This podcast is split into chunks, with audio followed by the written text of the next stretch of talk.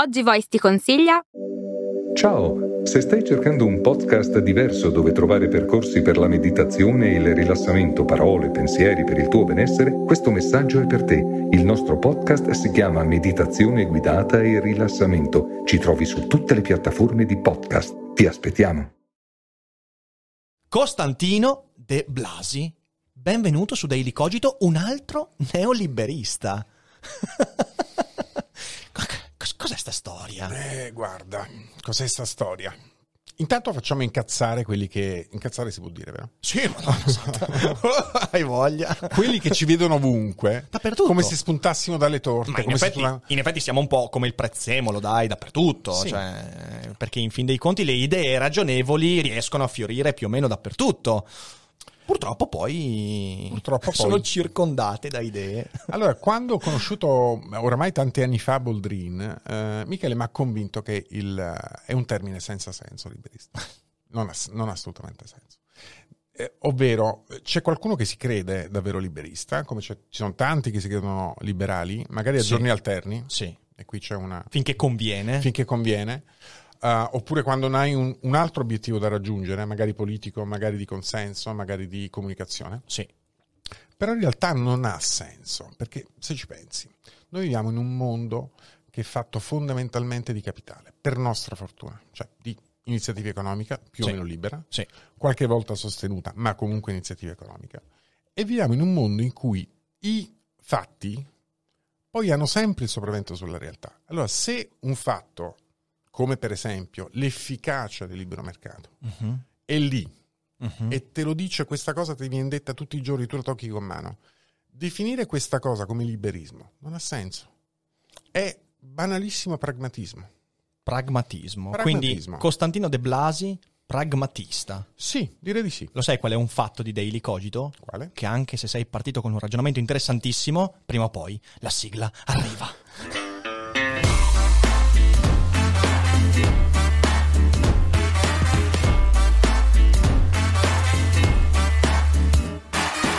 Sei su Daily Cogito, il podcast di Rick Dufer. E chi non lo ascolta è cibo per gli zombie. È un fatto, è un fatto e, e la gente sui commenti scriverà ma no basta con questa sigla che mette in imbarazzo tutti, ma, ma dai, qua- qua- che, che figata è questa sigla? Che Bellissima, figata è? Bravo, bellissima. bravo, bravo, vedi, tutti gli ospiti finora hanno amato la sigla e va bene così, e va bene così. E il cibo per gli zombie è molto importante. Vero, vero, vero. Il cibo per gli zombie è il cervello, che poi c'è Esatto. chi ha il cervello un po' più gustoso degli altri. E- Io uso molto spesso l'espressione cibo per la mente. Mhm. La uso molto spesso. A proposito di musica, a proposito di arte, Certo. a proposito di tante cose, a proposito di, anche del lavoro che facciamo, Mhm. perché la mente va nutrita tutti i giorni. E la tua dieta mentale, Mm. visto che tu sei, sai, io quest'estate, leggendo i tuoi post di Facebook, lo dicevo anche prima di iniziare la puntata, ho scoperto aspetti di te che non immaginavo, eh, perché tu sei un appassionatissimo di musica, ma hai una grande cultura musicale, io ho visto condivisione, ogni giorno hai condiviso eh, gruppi, eh, in buona parte ne conoscevo, ma ne ho scoperti alcuni straordinari, e anche di cinema. Mm. Di cosa si nutre il Costa? Ah, guarda, di tutto ciò che è bello, Mhm. di tutto ciò che ti dà emozione, di tutto ciò che ti aggiunge qualcosa alle tue conoscenze. Io vorrei naturalmente, come tutte le persone appassionate di certe cose, vorrei poter fare molto di più, di come Mhm. tutte le persone curiose vorrei poter leggere di più, eh, studiare di più, guardare più cinema, ascoltare più musica. Chiaramente il tempo quello è e quello ti, ti viene concesso di fare. Però eh, di, cosa, di cosa mi nutro? Di tutto ciò che attira l'attenzione. Una, una cosa ho sviluppato nel tempo, che è quello, almeno credo, che è quella di riconoscere ciò che è veramente bello, cioè Mhm. ciò che oggettivamente è frutto di eh, lavoro, passione, eh, eh, amore e così via. Per cui, per esempio, dopo probabilmente qualcosa sulla musica mi chiederai, visto che da lì sei partito. Sì, sì, sì, sì. Uh, non c'è un genere musicale che mi piace. Mi possono potenzialmente piacere tutti i generi musicali, tutti i generi musicali, purché dentro quella musica che ascolto ci sia qualche cosa che ti arricchisce. Eh, poi ti dirò da dove sono nato Sì, e come sì, nasce certo. questo percorso, se vuoi. Eh, per cui posso spaziare da Brahms fino ad arrivare alla, al- alla musica in- industriale, che, che è una Lady boom, Gaga. boom, boom, boom. No, non esageriamo. No, davvero? Davvero. Io ho una stima enorme di Lady Gaga. È una, sicuramente una bravissima artista. Quando c'è lei faccio mute sulla, Ah, sì? sullo stereo. Ah, vedi, vedi, vedi. Come tanti altri d'altra parte. Certo, certo, certo. Però no, no, eh, per esempio eh, riesco a riconoscere, credo almeno, ecco il talento, c'è anche la capacità di fare roba molto popolare, anche quella è una capacità. Sì, sì, sì, sì. sì. E va riconosciuta apprezzata. Poi che le, no- le sette note che vengono suonate non siano quelle che ti piacciono, altro discorso. Credo che la prima, il primo post che ho visto che mi ha fatto dire "Mm, interessante è stato quando hai condiviso 21st Century Schizoid Man. King eh, Crimson. dei Crimson, esatto, King Crimson, che sono stati uno dei miei, dei miei grandi innamoramenti giovanili. eh, ci ho passato interi mesi sui, su- sui loro album. Credo sia uno dei dischi d'esordio più devastanti. È vero. Eh, quello è un disco d'esordio ed è una cosa devastante perché dentro c'è tutto. Sì. C'è talento, c'è capacità compositiva, c'è passione, eh, Innovazione. innovazione. Innovazione. Eh, quelli sono stati anni straordinari. King Crimson hanno, fatto, hanno segnato con quel disco, soprattutto, eh, veramente un'epoca. Quell'epoca è meravigliosa sotto questo aspetto, perché c'era un'enorme creatività. Sì. Se vai a vedere quanti gruppi sono nati, quanti, quanti musicisti e artisti sono nati e hanno avuto successo ehm, a, a cavallo fra la fine degli anni 60 e l'inizio degli anni 70, trovi veramente tantissima roba. È quasi impossibile da conoscerla tutta perché a parte i grandissimi nomi che sono noti a tutti, Pink Floyd eh, e così via, eh, c'è tantissima roba poco conosciuta, tutta di enorme valore, persino in Italia. Anche l'Italia ha avuto un buonissimo filone prog, pochi lo sanno, pochi se lo ricordano, perché anche in Italia c'era talento all'epoca e forse per contaminazione, forse per altri motivi, c'era voglia di sperimentare, voglia di fare cose nuove e uscivano cose molto belle anche da, da artisti italiani. Per esempio, qualche. Gli Osanna, Eh no, questi mi mancano. eh, devi cercare gli Osanna. Gli Osanna. Gli Osanna. Ok. Oppure gruppi che poi hanno scelto un altro. Vabbè, a parte la PFM che è famosissima, no? Certo. Ok, il banco che è famosissimo e così via. Ehm, ma anche gruppi che poi hanno preso una deriva più romantica, molto italiana, molto sanremese e così via. I New Trolls facevano dell'ottima musica quando sono partiti. Ottima musica. Questo è vero. Poi sono diventati quelli di Sanremo. sì. Quella è un'evoluzione oppure un'involuzione a seconda di... Però erano rappresentativi anche loro di un momento di grandissima creatività nel mondo dell'arte in generale e nel mondo della musica in particolare. È molto interessante. Gli Osanna me li recupero, me li recupero. E poi c'hai un altro anche aspetto che hai. Ed è il cinema. E io mi sono guardato la tua recensione su Tenet. E tu in quella recensione a un certo punto dici. Perché io ogni volta che Nolan fa qualcosa eh, non riesco a non sentirmi. Sai, Nolan, è- io ne ho anche parlato qualche settimana fa, tu l'hai sentita la recensione, è uno di quei registi che io amo perché mi fa incazzare. Ne parlavamo prima mentre facevamo l'aperitivo. Eh, io ogni film di Nolan, a parte forse The Prestige, che ho amato incondizionatamente dal primo momento in cui l'ho visto, che è un capolavoro totale, secondo me ancora oggi il più bello, almeno il mio preferito di Nolan. Ogni volta in cui sono uscito dal cinema dopo un film di Nolan. Ero, inca- ero disturbato. Ed è, questa è una cosa interessante perché voglio dire cosa vai al cinema e sborsi 10 euro per uscire tutto contento? No è bene anche che tu abbia qualcosa che ti fa girare le rotelle in positivo e in negativo.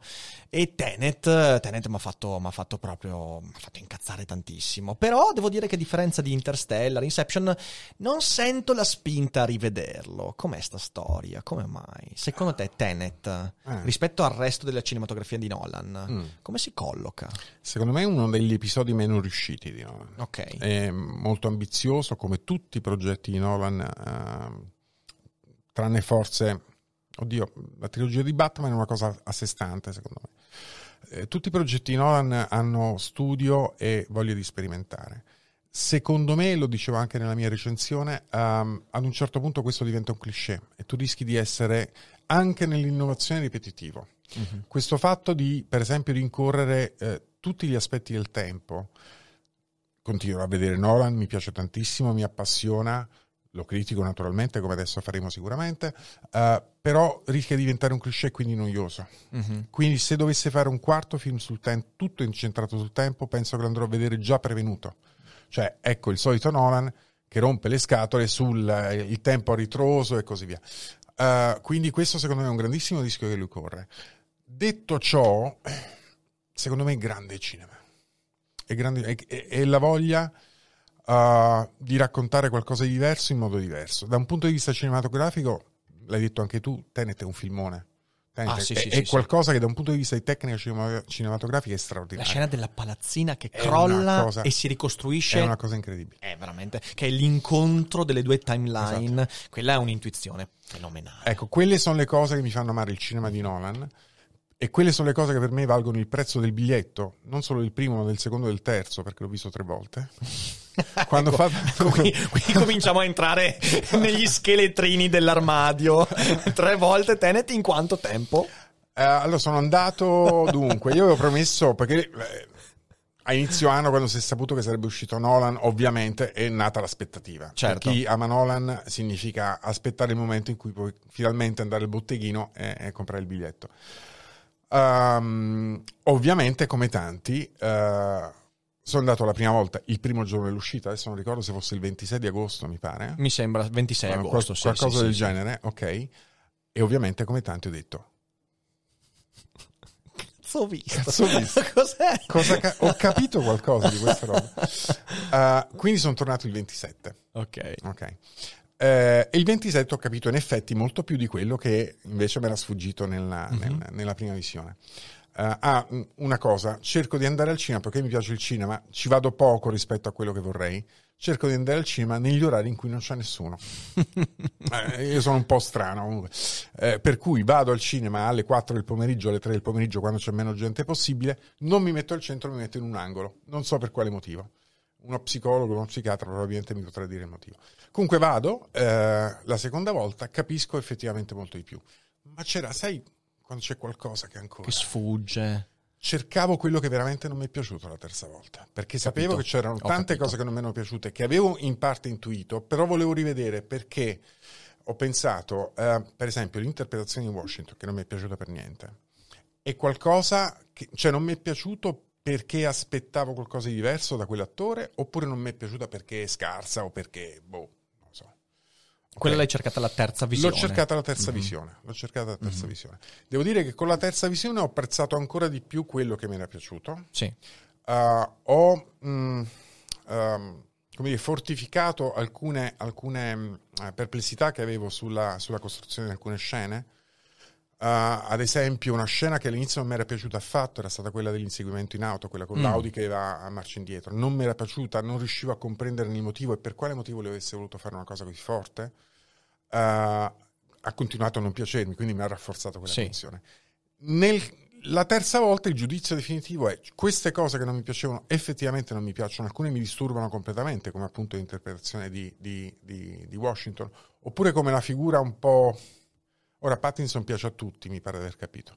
A me Non ti piace come attore? non mi... Hai visto The Lighthouse? Ho visto The Lighthouse. E non ti è piaciuto in The Lighthouse? Ma sa- per me ci, deve essere, qualcosa di- ci deve essere qualcosa. Ho visto The Lighthouse dopo che mi hanno consigliato, guarda The Mm. Lighthouse. C'è qualcosa che non mi convince, forse la faccia a bamboccia. Ci sta, so. ci sta, Eh. ci sta. Ehm, poi ognuno ha le proprie tare. eh, Ovvio, ovvio, ovvio. Ehm, per esempio, mi potrebbe, a proposito di tare, in positivo o negativo, mi potrebbe piacere qualunque cosa recitasse Scarlett Johansson.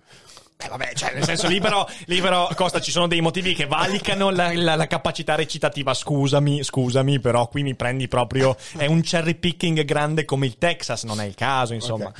Eh, quindi ha rafforzato quelle cose che non mi piacevano, mi ha fatto capire che effettivamente alcune cose non mi erano piaciute e ho scoperto il motivo per cui non mi erano piaciute. Ho capito, ho capito. La terza Ci volta. sono volute Ah, tre, tre volte. Quindi Sì, adesso 30, non- non 30 lo vedo euro per capire cosa non ti è piaciuto di Nolan. Questa è passione, questa, Questa è è, passione. vera passione. Sì, sì, è Sai, passione. mi hai fatto venire in mente una cosa, eh, che quando hai detto che tu vai al cinema nei momenti in cui c'è poca gente, io per tutto il liceo, eh, sì, per tutto il liceo andavo una volta al mese al cinema agli spettacoli in cui ero da solo. Fantastico. Io prendevo la bicicletta eh, da Piovene Rocchette, che sono circa 8 km, bicicletta, quando non avevo ancora la patente, venivo qua a Schio, al cinema Astra, e andavo agli spettacoli in cui sapevo che non ci sarebbe stato nessuno e mi sedevo ed era bellissimo. Godersi il film che vuoi vedere, per cui hai pagato, seduto, non disturbato da nessuno, in una sala enorme e vuota, è un'esperienza straordinaria che oggi è sempre più difficile fare. Assolutamente. Perché, perché purtroppo, mh, eh, pu- purtroppo ciò che abbiamo perso quando i cinema di paese sono scomparsi è un po' E la... quello non lo recuperiamo. Eh no, quella non la Eh, recuperiamo. u- un'altra cosa, e poi chiudo magari se vuoi, eh, su, su quello che non mi è piaciuto, ehm, mentre invece ho letto molte critiche positive su questo, è la Mhm. colonna sonora. Mm. che secondo me è troppo invadente. È, è qualcosa di... Ecco, lì l'ho trovato proprio disturbante. Sì, sì, e volevo capire Anch'io. se fosse... eh, anche lì la novità eh, che mi avesse disturbato o proprio fo- fosse effettivamente invadente. C'è una cosa che ti entra dentro e a. Sì. volte su una trama così complessa e su una costruzione visiva così complessa aggiungere tutta quella ridondanza nella musica non mi Sì, anche perché era una martellata incredibile, quindi oltre alle immagini confuse, la musica che ti bombardava, è stato, è stato complicato vedere certe scene, è vero. Tipo la scena dell'inseguimento, secondo me, visto con la musica al 40% sarebbe stata molto più piacevole, molto, che non deve essere piacevole, però deve essere almeno, non deve essere un... non devi sentirti picchiato da una squadra di rugbisti mentre guardi quella scena. Eh, va bene. E altri registi che ti, ti, ti, ti sconfinferano particolarmente? Ah, allora, guarda, vado. Non è preparato, quindi mi devo, devo concentrare un attimo. Per esempio, ho, ama- ho amato moltissimo eh, il cinema, quello nord europeo, di... che poi non, non è stato fatto soltanto non- da, da- da Von Trier e. mm, come si chiama l'altro? Andersen? No, non si chiama Andersen. Eh, boh, adesso mi sfugge. Eh, quello di Dogma 90. Herzog intendi? No, no, No, ah, ho capito no, no, do- no. ok, è quello sì, di sì, sì, Festen. Adesso non ricordo il- Ehm, il, nome del. Eh, no, no, no, non mi, non mi viene in mente. Mm, Guarda, ok. mh, Federico, magari se riesci a trovare quello di Festen, il regista di Festen. Eh, per esempio, Festen è stato per tantissimo tempo il mio film preferito. ah, addirittura. Che tra l'altro com- è completamente diverso dal cinema di Nolan, eh, Mhm. perché eh, trama lineare, eh, assenza di colonna sonora, guarda caso. Vabbè, c'è anche le- il, il discorso legato all'handicam eh, da, da utilizzare. Sì. E alla fine a me piace anche molto il cinema minimal. Mm? Mhm. Nolan è proprio l'eccezione. E- È anche vero che io ho cominciato a amare Nolan con una roba completamente diversa, eh, molto più eh, complessa ovviamente, però completamente diversa dal cinema da botteghino che, che fa adesso, che è Memento. Ah, eh beh, certo. Mm. Al momento è... Memento sta lì per È me. cinema d'autore, cioè nel senso è Esatto. proprio a livello... Sì, sì, Sì, è vero, sì, è vero, sì. è vero, è vero. Eh, poi altri registi, beh, Villeneuve. Adesso aspettiamo. Quanto aspetti Dune? Sei qua in attesa? Sei, tu sei un lettore di Dune? Mm, No, Non sei un lettore no di Dune. non sono lettore di Dune. Uh, il Dune originale non mi è piaciuto. Quello di Lynch. su- Quello di Lynch, perché per esempio Lynch è un regista che proprio non riesco a sopportare. Ah dai, Yeah. dai. Vedi, a te piace Von Trier, io non sopporto Von Eh. Trier, tu non sopporti Lynch, io invece adoro Lynch. Vabbè, dobbiamo essere... Sai, Lynch, Lynch io lo adoro, anche io mi sono innamorato intellettualmente di Lynch quando ho scoperto la storia dietro Eraserhead. Tu sai che Mm. quando lui ha fatto Eraserhead ha venduto tutte le sue proprietà perché a metà delle riprese, le riprese sono durate il doppio del tempo, lui arriva a metà, ha venduto casa, ha venduto, ha ipotecato tutto, al, al punto che lui andava al mattino un'ora prima rispetto all'arrivo del primo tecnico e se ne andava la sera un'ora dopo rispetto a quando se ne andava l'ultimo tecnico perché non voleva far scoprire alla troupe che lui non aveva un posto dove dormire. E lui è arrivato in fondo. Se Eraser fosse, andato male, Mhm. eh, lui sarebbe un, letteralmente un barbone, cioè sarebbe stato uno rovinato. E invece poi è diventato un cult e questo gli ha permesso... Eh, io quella roba lì mm, me ne sono innamorato perché, perché Lynch ha un cinema difficilissimo. Mm. Ed è incredibile che un cinema così difficile sia riuscito a Ah, avere certo, il successo che ha avuto. successo, è vero. è vero. Eh, e capisco, capisco che non piaccia Lynch, Mm. lo capisco perché ci No, sono no. alcuni film che trovo insopportabili. Però vedi, allora, almeno ni- nel mio caso, quando mi fai la domanda quali registi, io non, non a parte, che- Ah, perché è qualcosa di diverso. Eh, non ti saprei dire un regista di cui mi piace tutta la produzione. mhm. Per esempio, uno che mi è piaciuto moltissimo, mi piace veramente moltissimo, eh, ho, ho amato tantissimo, ma poi a un certo punto ha fatto i film che anche lì ho detto, ma perché li fa? Mhm. È Malik. Ah, io ho avuto la fortuna, non ricordo neanche come, forse in un cineforum tantissimi anni fa, ah, di quelli che si fanno nei, nei cinema, quelli piccolini, in cui veramente non ci va nessuno, ah, di vedere eh, i due primi film, quelli girati all'inizio negli 70 da Terence Malik, um, come era La rabbia giovane e Amnesia, la vecchiaia. Uh, vabbè, l'altro poi mi verrà in mente e sono rimasto sconvolto. E io quelli non li ho sconvolto. visti. Allora, vanno ricercati perché sono veramente due capolavori.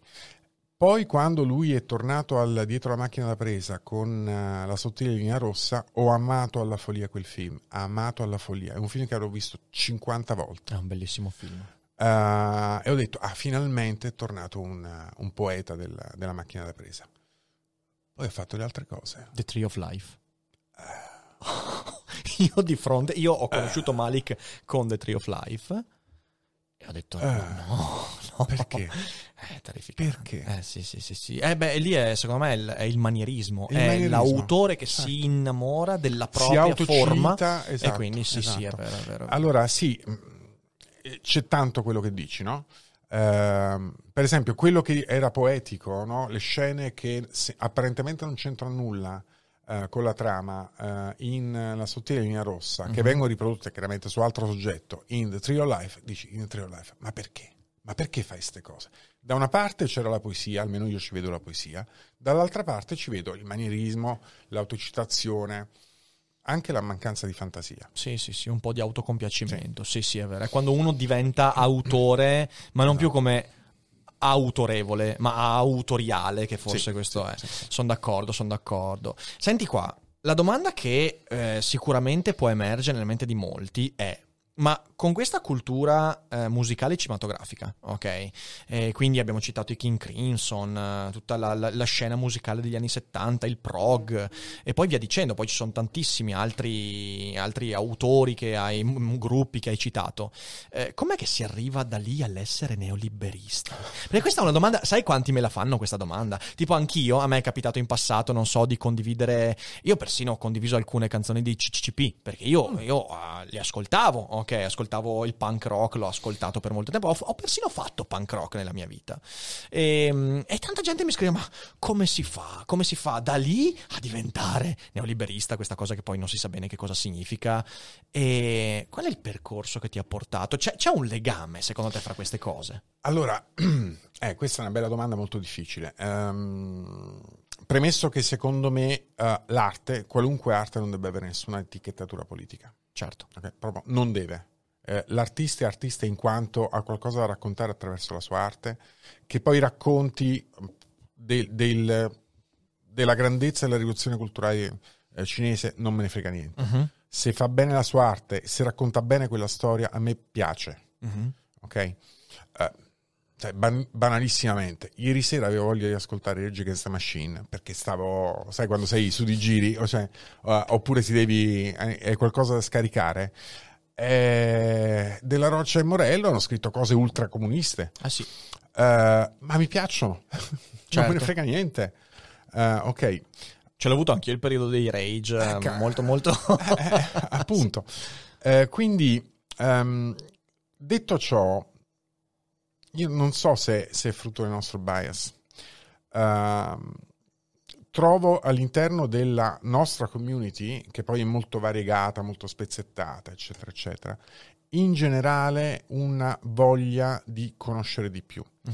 E questa voglia di conoscere poi in alcuni che hanno quel, quel virus, quel germe eh, anche musicale, Uh, si riflette nel fatto che sono disponibili anche ad ascoltare cose che sarebbero contrarie alla loro, alla loro, alla loro ideologia o comunque al loro sentire.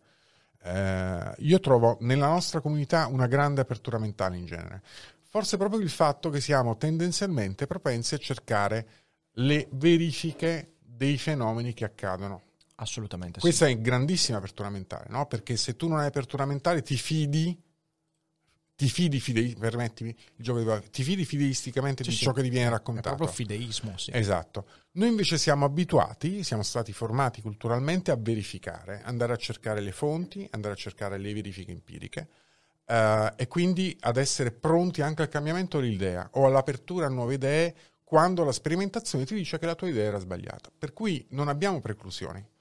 Uh, devo dire che adesso se ripenso, prima ho detto che frequentavo i centri sociali, questa stessa cosa la vedevo ai tempi del liceo eh, in quelli che erano i miei avversari politici, cioè i comunisti, uh-huh. cioè la voglia di cercare altro. Poi magari si è un po' persa per strada, non lo so. Sì, sì, sì. Credo che questo sia un punto molto, molto fondamentale, eh, perché anch'io la percepisco, la capacità di guardare a chi racconta qualcosa di diverso da te eh, ma, ma, non sentendo la necessità di dire no, no, no, questa cosa qua, ma semplicemente chiedendosi ma, ma, perché, come sei arrivato a pensare questo, che è una cosa che manca sempre di più nel dibattito pubblico. Eh, e io credo che l'arte da questo punto di vista sia uno strumento straordinario, peraltro poi è molto interessante il fatto che i vari Morello, Rage Against, King Crimson, via dicendo, in un regime non di libero mercato non avrebbero mai, mai potuto fare le cose che hanno fatto. Quindi questo, questo, è sempre una grande lezione che bisogna acquisire nella Cina. Ma maoista non potevi neanche fare musica se non con l'intento di elogiare esatto. quello che era il esatto. partito e via dicendo. Quindi è molto interessante questa cosa qua. E, e perciò eh, questo concetto riflette anche il sistema in cui viviamo, che è un sistema che sicuramente ha un sacco di difetti, ha un sacco di falle, un sacco di migliorabilità, un sacco di, di, di, di eh, margini di miglioramento, però nessun sistema come il nostro è riuscito a sviluppare al proprio interno un dissidio. La libertà di dissentire da quello che è il sistema, che poi vabbè andrebbe anche quello definito, non è mai stata così ampia. E io credo che poche persone se ne rendano conto perché beneficiando di quel dissidio, beneficiando di quella libertà, la danno per scontata. Esatto, non se ne accorgono. Non se ne accorgono. Sì, sì, eh, infatti se, se, mi trovassi di fronte a personaggi del genere probabilmente direi questo. Um, poi ad un certo punto non so quanto diventa anche lì uh, una forma di um, protesta a prescindere. Mm-hmm. Cioè viviamo in un mondo, l'abbiamo detto, se ne faccia una ragione, Emanuele Felice, uh, viviamo in un mondo che è fatto di capitale, di capitalismo. Eh, quando hai voglia di ribellare, quando senti la ribellione dentro, come la si sente a 16 anni, no? quando sei contro il sistema a prescindere. Contro chi ti ribelli se non contro l'esistente? Certo. Quindi ci può essere anche questa cosa. Per cui chi vuole, soprattutto se poi c'è la voglia appunto di fare arte in un certo arte, ci voglia di, di stare on stage in sì. un certo modo, non è detto che sia necessariamente arte. Se hai voglia di stare su un palco uh, in quel modo, Ah, dopo dico una cosa, perché esperienza di qualche giorno fa con mia figlia. Um, devi essere contro qualcosa e la cosa più facile da prendere come avversario è l'esistente. Certo. Non puoi prendertela con ciò che non esiste più.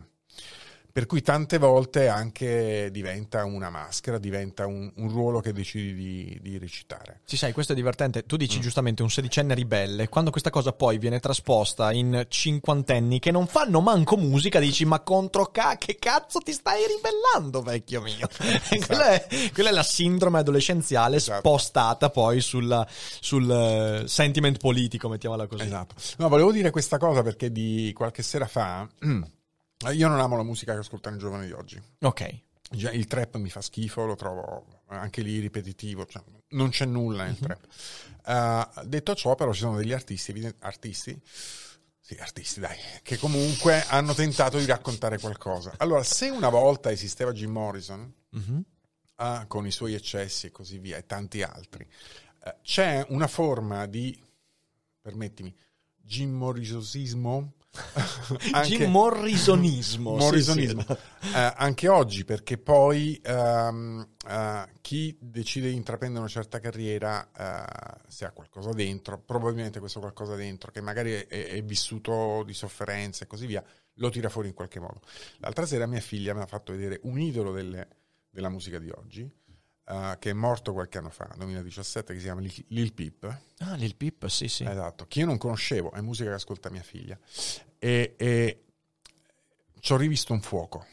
Mm-hmm. Okay? Quello era, oh, come per tanti um, musicisti, soprattutto della, adesso non esageriamo, non sono così vecchio, però quelli che ho amato io della, della generazione precedente alla mia, quindi anni 70, in cui c'era l'abuso di, di, di droghe, eh, insomma, um, questa cosa sta tornando. Infatti, il Pip è morto di verdoso. Certo. Però era, era all'epoca, negli anni 70, ed è stata sicuramente nel caso del Pip, uh, una forma di manifestazione di una sofferenza. Uh, che secondo me è sempre molto più apprezzabile rispetto ai lustrini, alle mostrine, alle cose, a, alla X Factor, lasciami banalizzare. Cioè, voglio stare lì perché così divento famoso, vengo chiamato la De Filippi. Sì. Ok? Sì. Quindi molto meglio mille Lil Peep che hanno qualcosa da dire nonostante si autodistruggano piuttosto che il falso che viene fuori poi in tv. Better to burn out than to Beh, fade away, come yeah. si suol dire in questi Yeah. casi. Eh, sai, quella tendenza lì in realtà, mh, io che sono vissuto in mezzo alle due generazioni, fra la tua e quella di tua figlia, perché io eh, ho scoperto la musica a metà degli anni 90 e sono cresciuto, io sono stato un grande cultore dell'hip hop americano e poi italiano fra il 94, 95 e il 2007-2008, per me era quello il mondo fondamentale. In realtà quella cosa lì eh, che tu hai citato di Lil Peep prima di Morrison c'è stato anche in quel mondo lì, quindi ogni decennio ha i suoi martiri artistici e credo che siano proprio quelli che poi ti spingono a sentire qualcosa che va oltre, non solo nell'hip hop, perché nell'hip hop viene in mente ovviamente Tupac, in realtà lì sono anche morti violenti, quindi c'era Esatto. anche un ulteriore aspetto, c'era il dissidio fra persone, non c'era soltanto, eh, ma mh, se dovessi andare a, mh, a individuare altri Jim Morrison, mi viene in mente quello di Needle in a Hay, ehm, come cavolo si chiama? Elliot Smith, Mhm. eh, che è stato anche lui a fine anni 90, un genio della musica incredibile, morto per overdose a 22 anni, 23 anni, uno che ha fatto un album e mezzo eclatanti e poi è scomparso. Quindi in realtà credo che nella musica ogni generazione abbia i suoi martiri che o dalla sofferenza o dalla violenza e comunque dal disagio sociale traggono, usano l'arte per esprimere quel disagio e poi finiscono in modi brutali. E, e poi questo però porta, dal mio punto di vista, a un aspetto che quasi dal mio punto di vista più odioso rispetto a quello dei lustrini. Perché io l'artista che vuole andare da Maria De Filippi posso dire vabbè ah, se, se quella è la tua massima aspirazione ok cioè nel senso va bene sei figlio di una certa generazione e va bene così. Eh, come c'erano i sanremesi negli anni 70-80 oggi ci sono gli amiconi di Maria De Filippi Sì. e via dicendo. Eh, ancora peggio però è chi utilizza quel tipo di sofferenza, quel tipo di messaggio che è molto individuale, è molto circoscritto e può essere usato come energia positiva. Elliot Smith è stato una sveglia per una certa generazione americana eh, che, ha, eh, che ha detto no, no, io eh, se, se un genio così può finire così, io non voglio finire così, quindi diventa una spinta positiva. Chi invece utilizza queste cose per reiterare un messaggio depressivo, perché poi l'arte ha questo aspetto eh, che ci sono tanti, non solo artisti, ma anche narratori dell'arte che vogliono convincerti, per esempio, che la buona arte può venire solo fuori da quella cosa lì, che non è vero. È Sì, e infatti ci sono tantissimi che ne approfittano e sono dei finti maledetti. Esatto. Anche loro si costruiscono una maschera perché quella è la maschera tipica di- dell'artista che appunto è contro il sistema, Il che la bohemien. il bohemien, eccetera. Che poi in realtà eccetera. sono i primi a, Bravissimo. mh, diciamo così, capitalizzare bene, che poi anche lì, eh, io penso sia legittimo anche quello, però in realtà tu fai, cioè usi l'arte per convincere intere generazioni eh, di qualcosa che poi in realtà non è, eh, non, non- non è vero. E questa cosa qua è molto molto diffusa. Certo. E questo qua, questo è terribile. Secondo me va un po' a ricalcare anche quello che avviene non solo nell'arte ma anche nella narrazione politica. Cioè il convincere, per esempio, tante persone dell'esistenza di una situazione che non è la vera situazione, ma che ovviamente quando io convinco molte persone di una certa situazione di sofferenza, di povertà, di devastazione, io riesco ad avere un ritorno politico. È ciò che ha creato in buona parte la situazione in cui ci troviamo oggi Esatto. perché capitalizzare sulla percezione della negati- negatività, quindi sulla paura e tutto quanto, è, è un gesto che porta grande guadagno politicamente. Perché è un messaggio molto facile da, da utilizzare, che, che- che raggiunge tante persone. Mm, Ecco, qui, qui forse la risposta ce l'hai più tu che sei più un- uno scienziato dell'umano e quindi osservi più, con più attenzione di me uh, quali sono i meccanismi che generano queste reazioni. La mia sensazione è che appunto delle paure le abbiamo più o meno tutti quanti. uh, banalmente la paura del domani, di non farcela domani o fra, fra un mese, la paura per la generazione futura, quella dei nostri figli e così via. Uh, il politico, ma non soltanto il politico che approfitta di questo, utilizza un messaggio banale ma altrettanto potente e fa breccia su questo, sulla, su una debolezza di chi lo ascolta, Mhm.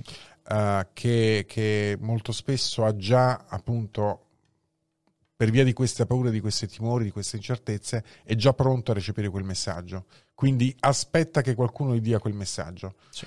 Eh, è un'operazione culturale, secondo me, Deleteria. deleteria, riprovevole. Io lo trovo schifosa, Sì, sinceramente. sì, sì. E, e bada bene, noi siamo noti per non essere proprio i più ottimisti, no? Cioè, Mhm. noi quando raccontiamo i fatti della politica e dell'economia siamo sempre molto ottimisti, ci scherzi- eh, pessimisti, ci scherziamo anche su tante volte. In realtà vorremmo tanto raccontare cose belle, ma purtroppo se questo è l'esistente devi fare il cantore dell'esistente, l'esistente ti dice che le cose non vanno bene. Um, quando qualche anno fa uh, confermai il declino proprio insieme a Michele, perché gli ultimi dieci anni della mia vita sono scanditi dalla, dalla, dall'amicizia con Michele, uh, ci chiedevamo quale dovesse essere il messaggio, visto che fermare il declino nasceva con due negatività no? all'interno del fermare e il declino. Cioè, uh-huh. infatti i, i uh, come si chiamano? Quelli che fanno marketing politici dissero tutto. Dove andate? Avete sbagliato fin da subito. Sbagliato da subito. Avete sbagliato fin da subito. Uh, ci chiedemmo come modificare questo messaggio perché poi bisognava, ci raccontava, bisognava raccontare una storia positiva o comunque una storia che poteva evolvere verso il positivo. Uh, non ce l'abbiamo fatta innanzitutto, mm-hmm. ma questo lo sappiamo. Um, qualcuno ci disse, voi dovete avere la capacità di raccontare un sogno, cioè tutti gli altri raccontano sogni, mm-hmm. voi state raccontando la realtà. Dovete, se volete fare un salto di qualità e quindi accrescere il vostro consenso, raccontare un sogno. Ora venendo all'oggi, il sogno di chi ci governa oggi è quello di tutto ciò che è stato fino adesso fa schifo, tanto è vero che voi pubblico, voi elettori avete paura dell'esistente del domani, siamo qui noi per raccontarvi invece il paradiso che creeremo. Che eh, è una cosa che funziona. Che funziona, ma... Però come vai poi a dormire eh, la notte, eh, insomma. Eh. Peraltro mi ha fatto venire in mente, non so, mi, mi, stavo fantasticando, però effettivamente il marketing del nome, fare per fare il declino, stavo fantasticando, tipo il prossimo potrebbe essere eh, sgambettare l'apocalisse, tipo non so, capito? No? no, noi, noi ci... Allora, adesso non ricordo se fu lo stesso uh, uh, market manager uh, che ci disse questa cosa o fu qualcun altro, fu un'intuizione di non ricordo chi poi cercammo di cambiare anche il nome. ah, noi, vedi, c'è stato un tentativo. Sì, c'è stato un tentativo perché noi, uh, io, Michele e qualcun altro, facemmo poi un'iniziativa che si chiamava uh, in cammino per cambiare. Vedi come, okay. come cambia il è name? Tutto diverso, è tutto, è diverso. tutto diverso. Sì, cioè, sì. ti dà l'idea del movimento verso qualcosa di più bello. Sembra tipo il titolo di un libro di catechismo. Eh? Cioè, io mi Beh, ricordo il catechismo con Gesù che porta i bambini in cammino per cambiare. però, però, sicuramente avrebbe avuto un marketing un po' più facile. Esatto. Quindi qualcosa, qualcosa eh, la comprendemmo, nonostante siamo due di comprendonio. Però qualcosa la comprendemmo. Poi, vabbè, le cose sono andate come sono andate, mh, mm, fa niente. Alla fine. Mh, mm, non c'è nessun impianto, c'è, c'è, eh, ci sono dei ricordi molto belli comunque di quell'esperienza, che è servita perché abbiamo capito tanti tante cose imparate, immagino. Tantissime eh. sì, cose sì, imparate, sì, tanti, quindi eh, al netto di tutto è stata un'esperienza estremamente positiva. Eh, abbiamo incontrato tante persone che io non avrei personalmente mai incontrato in vita mia se non ci fosse stata quella roba lì. Um, però tornando al messaggio, sì, il messaggio politico e non soltanto politico vuole essere una fotografia di un esistente molto brutto e di un futuro invece che è più o meno radioso. Eh, noi non siamo capaci di raccontare certo. uh, futuri radiosi perché conosciamo la complessità del mondo in cui viviamo. Sai, è molto, è molto una cosa veramente difficile. È riuscire a creare un consenso volendo essere pragmatici, mm. perché il pragmatismo allontana le persone ed è assolutamente inevitabile, è un meccanismo inevitabile perché il pragmatismo è quel tipo di pensiero, anche filosoficamente, che ti dice le proiezioni che tu usi per rappresentarti il mondo sono inevitabilmente più positive, più rose rispetto a quello. Persino quando uno crede di essere pessimista, in realtà quella rappresentazione crea appagamento. Quindi tu sei sempre cognitivamente portato a produrti immagini che ti appagano. Il pragmatismo è quel momento in cui ti viene detto guarda che queste cose ti appagano, che siano molto fosche o molto positive, sono fatte per appagarti, andiamo a guardare esatto. effettivamente il dato, il fatto e via dicendo, esatto. che è una cosa molto difficile ed è ancora più difficile convincere le persone. Cioè è... Ehm, è suicida dal punto di vista del marketing questa cosa. Eh, perché il marketing in realtà invece si basa tutto sulle proiezioni. Cioè, quando tu vai su Amazon, cos'è che ti racconta Amazon? In qualunque modo ti racconta, guarda, tu farai questa cosa qua e riceverai un appagamento. È sempre così. Facebook, il mi piace, il cuoricino su Instagram. Siamo in un mondo di proiezioni, di appagamenti e essere pragmatici è sempre più difficile. Ma, ma infatti questa cosa liberi oltre, cioè il successo tutto sommato che è ristretto, eh, diciamo in, senso assoluto, però è anche molto ampio se consideriamo come siamo partiti, perché siamo partiti e da quanto tempo siamo partiti. Eh, ci sorprende abbastanza, perché noi la, be- la, lieta novella non l'abbiamo ancora raccontata, non la racconteremo mai probabilmente. Eppure abbiamo quelle persone che ci seguono, che, ripeto, crescono con, con un ritmo che è molto sostenuto, sorprendente, uh, che ci adorano. Uh-huh. io non immag- mai avrei immaginato che raccontare la realtà su fatti tra l'altro molto spesso estremamente complessi, per cui non, non puoi... Eh, non sei di fronte ad una cosa che si spiega con qualche slogan o, o, o, con qualche immagine molto semplice. I nostri video durano tanti perché dobbiamo raccontare una realtà che è molto complessa e noi eh, tutti quanti culturalmente e come formazione nasciamo dalla, dall'analisi della complessità delle cose.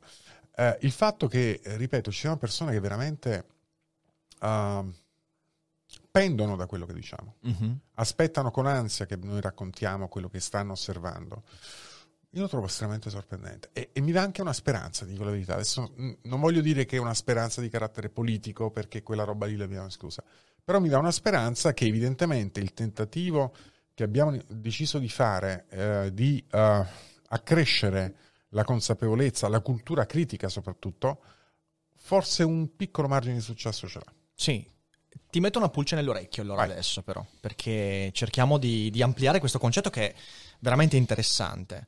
Eh, e ti prendo un esempio, ti prendo come esempio Dune. Ok, tu non sei un lettore di Dune, vedrai il film. Il film di Lynch questa cosa qua in realtà non la mostra secondo me, ma se mai leggerai il libro, e ti consiglio perché pur essendo un libro che io non amo, è un libro importante e spero che il film di Villeneuve riesca ad incontrare questa cosa qua, Dune parla esattamente di questo, parla di qualcuno, di illuminato, che di fronte a una situazione devastante di guerra sull'orlo del baratro, riesce a imbrigliare delle energie e attraverso una visione anche pragmatica del mondo riesce a creare una soluzione, che poi in realtà se tu vai a leggere tutta la saga non è proprio la soluzione, però è esattamente quella cosa lì. E si crea un problema. Il problema che va a creare tutto il disfacimento successivo è proprio che la sua mente è talmente avanti che le persone non si legano alle sue idee, si legano a lui, a lui. e si crea un'idolatria. Allora, quello che dici è molto interessante, però porta con sé un rischio. Il rischio è quello che molto spesso il liberalismo italiano ha sviluppato nel proprio seno, ed è quello di avere delle personalità che con tutte le ragioni del mondo, con tutto il pragmatismo e con tutte le idee corrette del mondo, non riescono a far catturare le persone dalle idee, perché le idee sono difficili, ma quelle persone si legano alle, a, a, a, proprio alla, alla bocca certo. che va a. Quanto è forte questo rischio e quanto questo, questo, questa cosa ha minato dal tuo punto di vista alla base fare e ha minato alla base anche le cose precedenti, perché alla fine il liberalismo italiano va avanti da, da, da 30 anni a continuare a unirsi e disperdersi, unirsi e disperdersi. Questa cosa qua io, studiando un po' la storia dei movimenti, un po' l'ho vista. E soprattutto la domanda è come possiamo, perché io un po' mi sento parte del, del discorso, visto che insomma c'è amicizia e, e collaboro spesso, però come potete come movimento eventualmente distanziarvi da questa cosa? Sì, è molto corretto quello che dici. Allora, um, questa cosa dell'evitare la personalizzazione di un'idea, cioè come dire, eh, di personificare un'idea, uh-huh. un ideale, un programma, un progetto, eccetera, eccetera, uh, noi eh, l'avevamo già confermato il declino. Tanto è vero che io sono arrivato immediatamente dopo la Costituzione in fermare il declino. Ero un, po' dietro le quinte perché io conoscevo gli americani da, da antico lettore di Una America, eh, non conoscevo Giannino per dirti um, conoscevo un po' Carlo Stagnaro, non avevo mai incontrato Alessandro De Nicola. Ero in contatto frequente invece con gli americani, i cosiddetti americani con la K, quindi Michele, Sandro, Brusco, eh, Andrea Moro e gli altri, non Zingales perché non c'entra niente con, quella, con quel gruppo lì, Zingales arriva per altri motivi, non è vero che Michele l'abbia raccontato. Uh, io arrivai un attimo dopo, Uh, però fu abbastanza chiaro il fatto che Michele aveva quest'idea della non personalizzazione di, una, di, una, di, un simbolo, eccetera. Tanto è vero che quell'iniziativa nasce già con non un leader, ma con tanti leader, con un gruppo dirigente, un gruppo di pensatori che lancia una proposta, è come il pescatore che aspetta che qualcuno abbocchi all'amo e vede quanti pesci riesce a raccogliere. Uh, uno degli errori forse incons- anzi sicuramente inconsapevoli che sono stati fatti, probabilmente dovuto molto a questi meccanismi che racconti tu e raccont- eh, che dipende molto anche da come si sviluppa la politica in Italia e il fatto che nonostante questa buona volontà alla fine la gente si identificasse in Oscar. Ok? Certo. Quando succede quella cosa di Oscar crolla tutto. In realtà c'erano tutte le premesse perché non crollasse nulla. Perché Oscar era, diciamo, inter- primus inter pares perché si era deciso che fosse lui quello giusto per fare il candidato premier. Della, tu sai che quella legge elettorale imponeva che ci fosse un candidato Eh, sì, sì, presidente del. Consiglio. Sciocchezza clamorosa, tanto è vero che poi vediamo come va a finire. Ehm, però noi avevamo, noi dico allargato, io ripeto, un centro perché non facevo parte all'epoca del gruppo dirigente, sapevamo che eh, la personalizzazione dell'idea eh, non fosse una cosa positiva perché già avevamo pensato, Michele e gli altri avevamo pensato, qua non, non serve uno, non serve il capo, non serve il leader, non serve il faccio tutto io, serve al paese innanzitutto l'idea che ci sia una classe di persone competenti che si metta al servizio del paese. Quindi erano i sette che poi sono diventati i nove eh, fondatori, c'era un gruppo, devo dire, di persone straordinarie, eh, tutte eccellenze nel loro rispettivo campo di lavoro, veramente eccellenze, che erano disponibili a fare qualcosa. Eh, purtroppo i meccanismi di comunicazione sono quelli che dici tu. C'è la persona, c'è il leader, viene riconosciuto quello, cade il leader, crolla tutto, il leader Mhm. va avanti e diventa quello. Eh, Se vuoi, è, è un po' anche quello che è stato tentato dal Movimento 5 Stelle da Grillo, con la differenza che il messaggio che noi lanciavamo era molto più complesso di quello che ha lanciato i 5 Stelle. Con Liberi... Vaffa, vaffa. Vaffa, vaffa. Eh, e il vaffa funziona meglio di- del nostro manifesto in 10 punti. Ma Sicuramente. questo lo sappiamo. Con Liberi Oltre, in realtà, che è cosa completamente diversa. Uh, se vuoi ancora prima, uh, con la Fondazione 500 che Michele abbiamo fatto qualche anno fa, uh, quell'idea originale di Michele è rimasta. Perché noi siamo assolutamente convinti che non dobbiamo essere io, Costantino Blasi, Michele Boldrini, a essere Liberi Oltre. Liberi Oltre è patrimonio di chi uh, ha voglia di fare quella roba lì, chi ha, vo- chi ha qualcosa da raccontare, chi è amante del metodo scientifico, chi è amante della libertà di pensiero, chi è amante della libera iniziativa, chi è amante del pragmatismo, eccetera, eccetera, eccetera.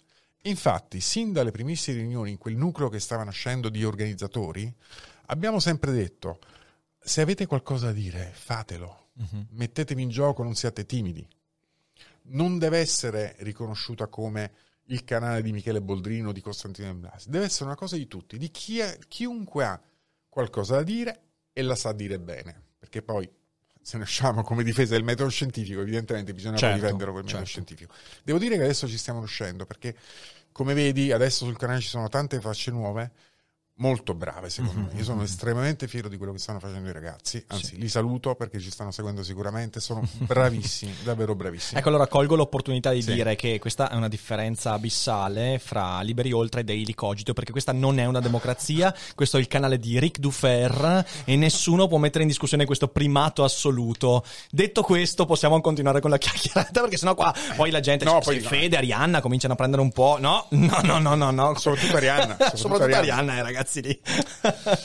Eh, quindi questa cosa noi, noi ce l'abbiamo e ehm, l'abbiamo, sempre, l'abbiamo sempre pensato che, che debba essere così. Perché poi, guarda, mh, da quell'esperienza lì, appunto, abbiamo scoperto che persone in gamba in Italia ci sono Ah sì. e sono tante. Soltanto che per ragioni alcune conosciute, altre meno conosciute, non hanno voglia di impegnarsi nella vita pubblica Mm, mm. che non è soltanto presentarsi alle elezioni. Attenzione, noi siamo oramai convinti che stiamo facendo molta più politica di quanto non facciano gli Zingaretti, Di Maio, eccetera, eccetera, eccetera. Noi facciamo molta più politica di loro.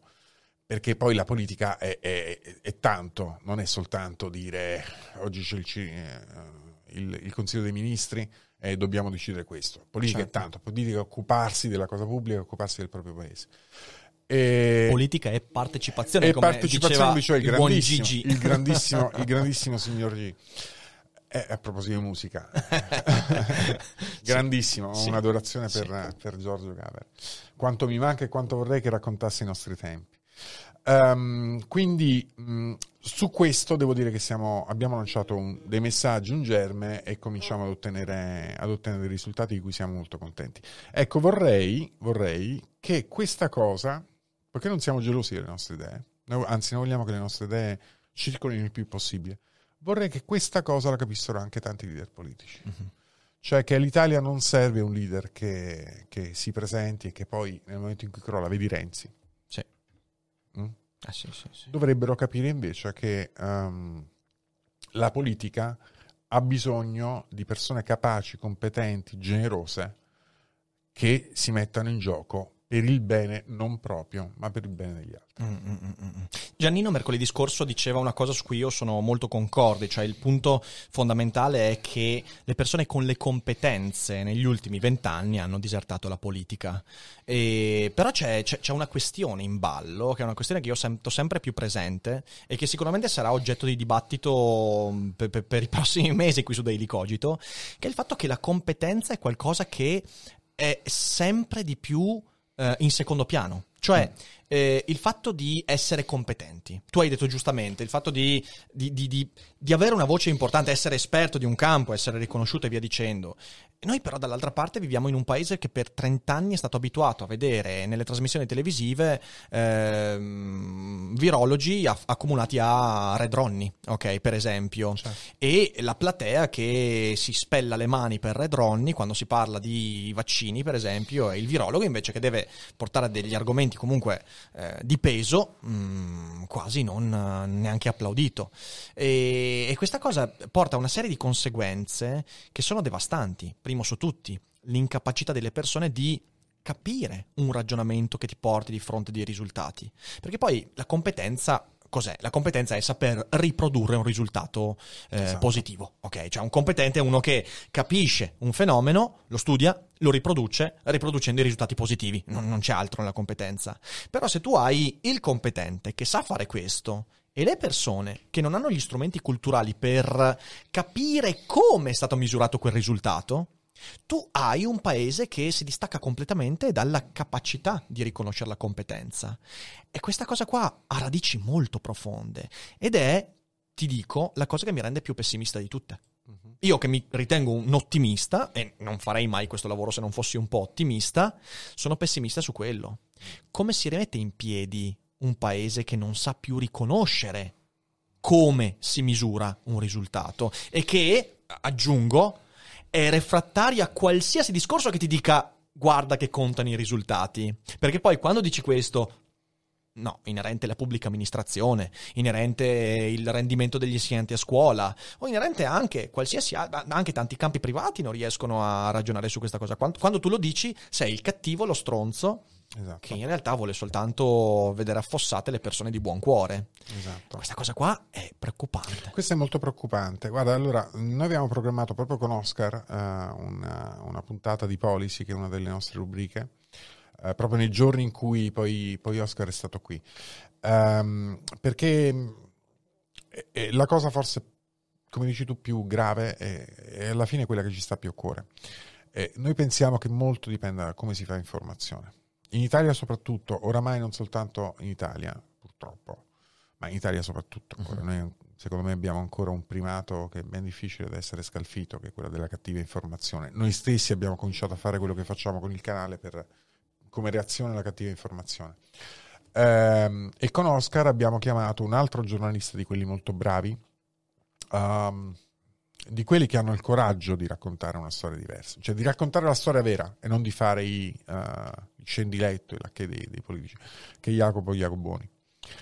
Eh, noi avevamo già fatto un panel eh, a Milano durante il meeting di un anno fa, esattamente in questi giorni facciamo il meeting, eh, proprio sul cattivo giornalismo, perché chi ha responsabilità di fare informazione oggi ha una responsabilità enorme rispetto a- a- allo stato del paese, persino forse più dei politici. Eh, ricordavi, ricordavi l'antivaccinista Red Ronnie messo a confronto con Roberto Burioni Burioni, esatto. un giornalista che minimamente ha cura della propria professione non mette, non, non organizza un confronto di quel tipo. Certo. Perché eh, cercavo anche di dirlo proprio con Oscar e con, e con, eh, e con Jacopo l'altro giorno. eh, qualunque attività tu faccia, nella mia attività professionale, se ti devi iscrivere ad un ordine qualsiasi, che sia commercialisti, avvocati, ingegneri, eccetera, eccetera, politico, esiste un codice deontologico che ti imporrebbe il rispetto della verità, della buona condotta. E quando un giornalista decide invece, eh, so, so, quasi per fare un discorso comunista, no? perché sarebbe contro il mercato, perché c'è molta domanda di quella porcheria lì, quindi io ti vendo la certo. porcheria. Uh, ma, ma, attenzione, uh, adesso non voglio usare una parola troppo forte, missione, mm-hmm. anche se forse ci starebbe pure informare una missione. Sì, sì, certo. Io, che ogni tanto scrivo degli articoli, mi sento il dovere di informare quando scrivo, quando mi metto carta e penna o al PC a scrivere qualcosa. Lo faccio perché sento il dovere di informarmi. Non sono iscritto all'ordine dei giornalisti perché non credo negli ordini fondamentalmente. Potrei iscrivermi. Um, lo faccio perché sento il dovere mio intimo di informare la gente. E mi chiedo, ma perché i giornalisti non sentono, uh-huh. i professionisti, quelli uh-huh. che vengono pagati oltretutto, eh?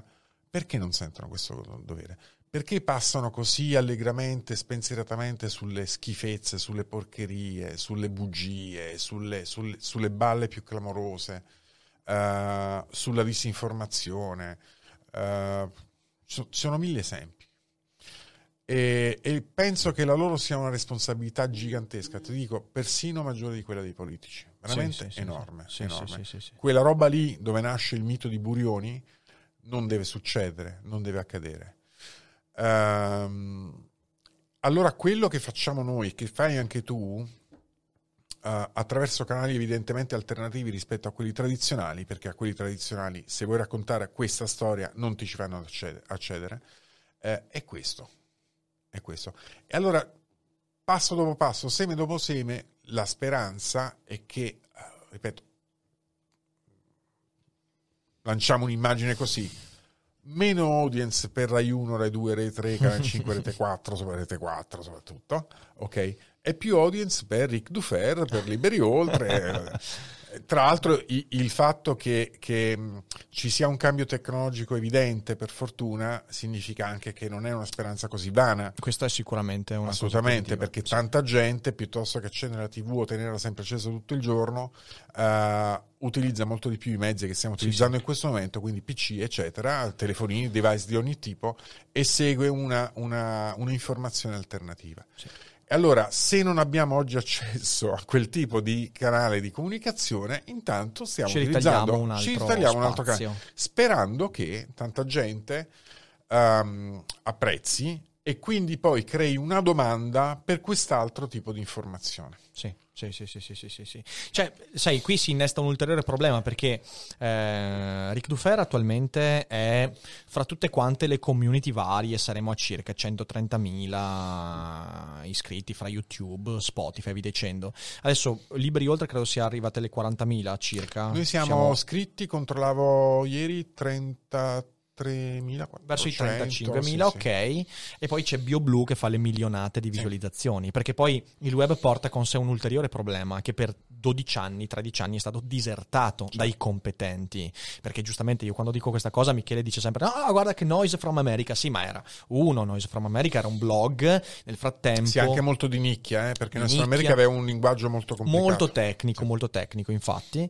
Eh, mentre poi tu hai avuto i Fusaro con filosofico.net che ha cominciato cominciato nel 2001, è stato un pioniere incredibile. Quando tu cerchi, se tu su Google cerchi il nome di qualsiasi filosofo, il secondo, il primo è Wikipedia, per fortuna, e il secondo è filosofico.net e tu hai Messora che nel corso degli ultimi 12 anni si è costruito, anzi 20 anni si è costruito un, un piccolo feudo letteralmente dove certo. non, non, riesce a mettere becco.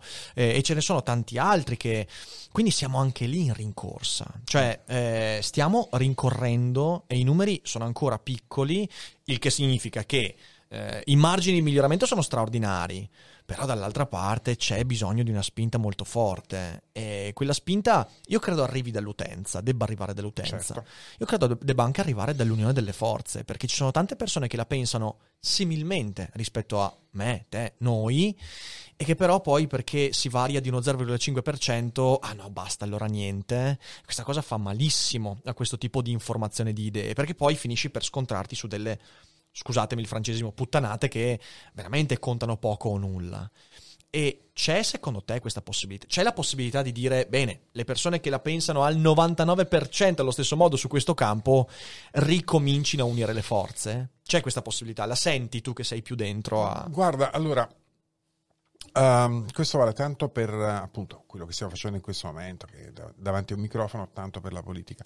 Abbiamo, non so se è proprio dell'essere umano, l'essere umano ha un problema che è l'ego. Mm. Uh, la persona illuminata non, non, non, vive del proprio ego. Um, ci vorrebbe che queste persone, uh, perché si unissero, rinunciassero a un pezzetto del proprio ego, della propria visibilità. Magari non, non è una parte preponderante, una piccolissima parte. Mm-hmm. Cioè io sono contento quando divido il palco con un ragazzo che è uno studente universitario bravissimo peraltro, sono proprio contento, anzi glielo lascerei il palco. Uh, forse perché non, non avevo l'ambizione di fare, di fare, quello che stavo facendo, cioè, contento del mio lavoro, della mia professione, forse per questo. Io non ho mai voluto, avuto l'ambizione di fare il politico, nonostante abbia avuto delle, delle tante occasioni per fare il politico. Uh, forse è questo, quindi chi invece ha l'ambizione di fare una cosa vuole, vuole che quella cosa sia esclusiva. Certo. Però anche qui bisogna che, che, si faccia uno sforzo perché altrimenti non si sfonda. Sì, sì, sì, altrimenti non si sfonda. Sai qual è l'effetto più devastante di quella cosa lì che hai chiamato l'ego? Che in realtà non è anche l'ego, perché per me l'ego è una cosa positiva. L'ego, l'ego ogni tanto va coccolato, nel senso devo, devi voler bene al tuo ego, non devi essere egotico, quindi non devi mm. far girare tutto intorno a quell'ego. La cosa più terrificante è che si fraintende una risorsa, che è la risorsa dell'attenzione. Quando tu basi tutto quanto sul tuo egotismo, pensi che l'attenzione sia una risorsa scarsa. In realtà non è mm. vero. L'attenzione è una risorsa esponenziale, esponenziale che va catturata in modi diversi, ma quando tu ti basi su, sulla tua personalità, eh, hai più paura di perdere l'attenzione che hai acquisito finora rispetto al prenderti dei rischi per acquisire maggiore attenzione. Da questo punto di vista io credo che la finanza possa insegnarci tantissimo. Cioè essere creatore di contenuti significa essere imprenditore nel certo. campo di quella risorsa che è abbondantissima, che è l'attenzione. Certo e l'attenzione negli ultimi vent'anni è stata erosa da tante persone che l'hanno riconosciuto prima, hanno cominciato a investirci veramente e noi dovremmo veramente cominciare a investirci in modo più serio, prima di tutto credendo in quello che facciamo. Se non siamo noi i primi a credere in quello che facciamo e credere in quello che facciamo significa riconoscere le idee prima della persona, non si va da nessuna parte. Assolutamente sì, ma guarda, non lo faremo, non sottrarremo tempo ai nostri affetti, al nostro lavoro, nel mio caso, caso di Michele oppure dei, ragazzi, dei, tanti ragazzi che ci aiutano dietro le quinte e davanti al microfono, eh, se non ci credessimo davvero. Mm-hmm. Il punto è che partiamo con un enorme ritardo, come dicevi tu, uh, partiamo con argomenti complicati, perché appunto, come ho già detto tre volte, eh, la realtà è complicata e noi vogliamo raccontare la realtà e non la balla. Eh, partiamo eh, con una platea di fronte che è fatta per il 90% di persone che vogliono un altro tipo di messaggio, quello di Messora, tanto per dirne uno. Tra l'altro, a volte succedono cose strane. Anche lì, Messora sappiamo che taglio ha, no? Ok. Ogni tanto vado a vedere un pochino quali sono le, le views su, sui sì. video. Ho scoperto che Pappalardo è uno dei, dei top score di, di, di Messora.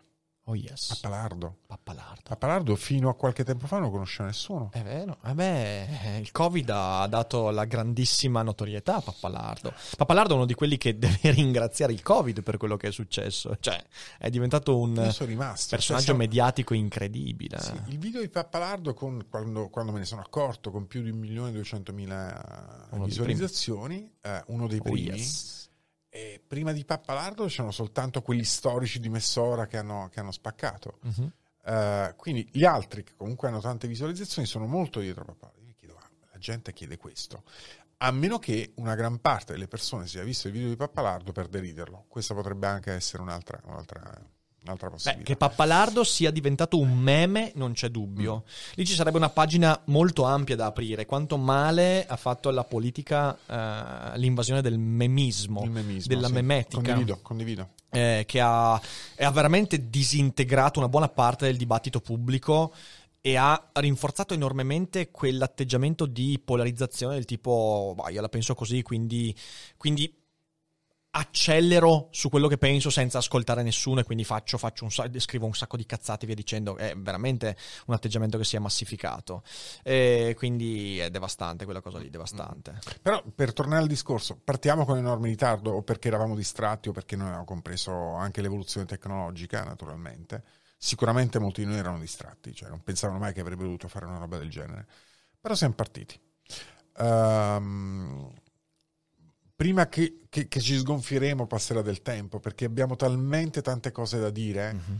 e, e, e, quello che sta accadendo che mi dà un briciolo di speranza è il fatto che le cose che, che, stiamo dicendo un po' di tempo adesso cominciano realmente a circolare che era l'unica richiesta che abbiamo fatto e che facciamo quotidianamente a chi segue i nostri video cioè parlatene con gli altri dite che esiste qualcosa di alternativo certo. dite che esiste un canale formato da non soltanto due persone ma formato ormai da eh, 30 persone eh, stabili più tutti gli ospiti e lì quello è un grandissimo vanto uh, di cui mi sento di uh, abbiamo veramente delle eccellenze che sono degli, dei carissimi amici. E, e allora e questa è, è, ricchezza perché la competenza è una ricchezza. Quando il competente si mette a disposizione per distribuire la sua competenza fa un dono enorme a chi lo segue. E quindi quello che dicevo um, è questo. Comincia ad accadere il fatto che tanti che ci seguono cominciano a parlare con altri. Eh, quindi il nostro trend di crescita, che è abbastanza normale, sia molto elevato all'inizio, rimane elevato perché oltre a quelli che ci seguono fin dall'inizio, ci sono quelli che sono aggregati dopo, dopo aver parlato mm-hmm. uh, con, con, i primi. Sì. Quindi non so se arriveremo mai ai numeri uh, di altri, però secondo me è già un, Potenziale c'è. Potenziale c'è, assolutamente. Sai cosa c'è come potenziale? Poi c'è il, il, fatto che una buona parte delle persone che negli ultimi 15 anni sono state letteralmente eh, manipolate, perché lo dico tranquillamente, da messaggi politici deliranti, dal vaffa, via dicendo, che pur avendo magari delle ragioni, ha usato quelle ragioni in modo nefasto, okay, perché poi è questo il punto, ehm, siano ancora estremamente permeabili a un certo tipo di atteggiamento, perché eh, perché io mi accorgo, mi accorgo dialogando su internet che ci sono tantissime persone che mi dicono, eh Rick, due mesi fa eh, sulle cose che dicevi ero totalmente in disaccordo e adesso ho cominciato invece a... C'è una permeabilità potenziale enorme. E questo è dovuto al fatto che quel messaggio, quando, quando tanta gente viene manipolata, quel messaggio ha un'influenza molto nefasta sul breve periodo, però poi lascia spazio alle idee, quelle che poi fanno breccia veramente perché riescono a connettersi a qualcosa di più concreto. Eh, e io sto vedendo, non so, mi viene in mente il Movimento 5 Stelle che vabbè, in questi giorni ha avuto quel fenomeno straordinario, per chi non lo conoscesse, ragazzi, il messaggio di ieri sul Twitter e sulla Facebook del Movimento 5 Stelle è qualcosa di fenomenale. Davide Casaleggio scrive un post sul blog delle 5 Stelle eh, che non ho neanche letto, non mi è servito, perché nel senso non mi è servito, mi bastava il post successivo. Il Movimento 5 Stelle scrive: Attenzione, il blog non è proprietà del Movimento 5 Stelle, ma di Davide Casaleggio e associati. Davide Casaleggio ha scritto un post sul blog da cui ci dissociamo completamente, non rappresenta in nessun modo eh, cioè, eh, c'è quel meme, hai presente il meme di... Lì sì il meme funziona, quando devi prendere per il culo qualcosa del genere, quando Spider-Man indica ah, se sì, stesso, sì, sì, preso, che è perfetto, cioè Fantastico. talmente scemi che si colpiscono da soli, incredibile. incredibile. Ecco, tu ti rendi conto che se un movimento politico così, non voglio essere offensivo, così fumettistico, eh, facciamo così, sta, okay, dai, così, beh, bravo, eh, bravo, così bravo, fumettistico, ottimo, ottimo.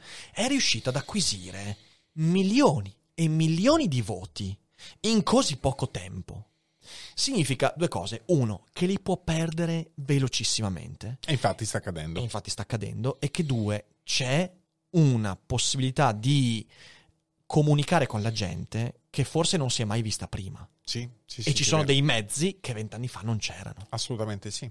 Ma infatti questo è uno dei, dei motivi di speranza. Eh, cioè il fatto che oggi è più facile... Ecco, per esempio, lo dicevo anche appunto l'altro giorno con Oscar e, e Jacopo.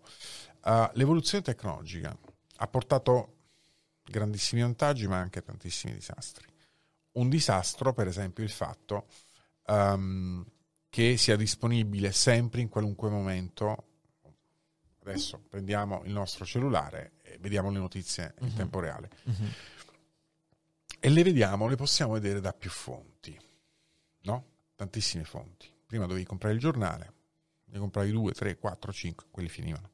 Oggi invece è una tale eh, invasione di, di, di canali di informazione che diventa A più facile rimanere sbandato oppure scegliere l'informazione che più ti piace, quella che più Eh ti sì. aggrada, quella Eh che sì. più solletica il tuo, il tuo stomaco. E quindi questo è un rischio enorme perché se trovi e ti attacchi all'informazione che tu ti aspetti di avere perché la pensi in quel modo, chiudi la tua mente a tutto quanto resto. Dall'altra parte però c'è il vantaggio che poi, e questa è una grandissima, grandissima realtà, che se hai un minimo di coscienza critica o di capacità critica o di voglia critica, tu possa allargare le tue competenze e le tue conoscenze. Quando ho fatto, adesso tra l'altro l'ho già promesso troppe volte, devo ricominciare con i debunking che sono piaciuti tantissimo. A me non interessava tanto fare la puntata di debunking specifica su eh, ricchezza, Mhm. Giappone, Olanda, quello che è. Sì, mi sono divertito, sono materie che mi piacciono, che, che ho studiato e che continuo a studiare oltretutto. Ma non era tanto quello, perché poi ad ogni puntata di banking seguiva una serie di, di- di post fatti sui social in cui dicevo fatelo anche voi, cioè non vi accontentate della prima notizia senza approfondire, perché il debunking è una cosa che tutti con i mezzi che ci sono a disposizione oggi possono fare. Basta saper usare questo per comprendere attraverso pochissimi strumenti, sono veramente pochissimi, la- eh, comprendere qual è la balla e qual è la verità. Mhm. Allora, Sì, sì. io non faccio il debunking, ripeto, anche se mi diverte tantissimo, non lo faccio per quello, ma perché le persone che leggono devono riuscire a, a sapere dove e come andare a verificare una notizia. E questo sarebbe impossibile senza le nuove tecnologie, o comunque molto molto più difficile. Sai, sul debunking c'è, un, c'è, c'è- c'è una questione eh, ed è la seguente. Eh, io ne ho parlato varie volte anche su Daily Cogito. Noi non abbiamo mai avuto, come dicevi tu adesso, un ventaglio così ampio di possibili fonti, fonti di informazione e via dicendo, eh, fra cose buone e cose cattive. È un disastro. Io stesso qualche anno fa mi sono accorto che ero iscritto a 25 newsletter, una roba che passavo due ore al mattino soltanto a leggere, a recuperare il 15% di quello che riuscivo, dimenticavo circa il 98% perché la mente riesce ad acquisire solo un tot di informazioni. E quindi è fondamentale in realtà selezionare, cioè la capacità di informarsi è la capacità di selezionare Esatto. più che di acquisire. Esatto. C'è quindi questo grande fraintendimento. E in passato io, avendo anche contatto con vari debunker, per esempio io, mh, non so, eh, verrà prima o poi qui Puente, sicuramente perché ci dialogo spesso, Giovanni Pili, eh, ci ho collaborato varie volte, e, mh, Paolo Attivissimo e via dicendo, ehm, il debunker dal mio punto di vista ha un problema che molto spesso si è comportato come se fosse un'ulteriore fonte di informazione. Cioè il debunking non è riuscito a differenziarsi dall'offerta informativa. Cosa voglio dire con questo? Voglio dire che se tu diventi uno strumento di selezione dell'informazione, non sei un giornalista, non sei una fonte, sei un utensile, ok? O utensile che dir si voglia. Eh, e questa cosa non è passata. Il debunker in Italia è stato purtroppo, e secondo me perché non si è lavorato su questo aspetto, percepito come un'altra fonte di informazione. E questo è sbagliato, perché il debunker non dovrebbe essere in concorrenza con altri giornali, con altri giornalisti e via dicendo. Dovrebbe essere una sorta di letteralmente strumento che viene utilizzato al fine di operare su quella che è l'offerta informativa, e questa cosa non è mai passata. E bisognerebbe ripensare alla base invece da questo punto di vista il CICAP ci ha provato, Certo. ma ovviamente l'ha fatto abbastanza bene sul paranormale all'inizio, l'ha fatto un po' meno bene invece sulle pseudoscienze, se- dal mio punto di vista, però poi qua c'è un- una pagina enorme da, da aprire che non apriamo quest'oggi, eh, perché si è percepito come un concorrente degli altri giornali. Degli altri giornali, sì. Questa cosa qua è stato un errore eclatante, eclatante. Eh, sì, adesso che lo dici mi ci fai pensare e mi ci trovo in quello che pensi tu. Sì, è vero, è vero, è stato un errore. Effettivamente ha, perso anche d'efficacia eh, Eh in sì, questo modo. cioè Davide Puente non è un concorrente di Claudio Messora, capisci? No, certo. E invece si è percepito come tale. Vuoi perché Puente è un giornalista, prima di essere un debunker, vuoi perché, sì, per tanti motivi, però questa cosa qua ha sgonfiato l'efficacia del banking e infatti l'ho visto, eh. fra il 2016 e il 2018 il debunking era la moda della mia bolla, ok? Mm-hmm. E poi a un certo punto è venuta meno, è venuta meno perché in parte si è normalizzata la figura del debunker e quindi non era più l'eccezione che... Certo. E, e poi perché, ripeto, si è percepito come in concorrenza con altre figure che facevano informazione o disinformazione che dir si. Sì, il rischio, il rischio che passi come, come banale informazione assolutamente c'è. Ripeto, io quando ho cominciato mi sono preoccupato di dire a chi seguiva, a chi segue il canale, questi che sto utilizzando io sono strumenti che non ho io in esclusiva, sono strumenti a disposizione di tutti. Certo. Basta riconoscerli come Mhm. strumenti e se c'è un po' di volontà utilizzarli. Mhm.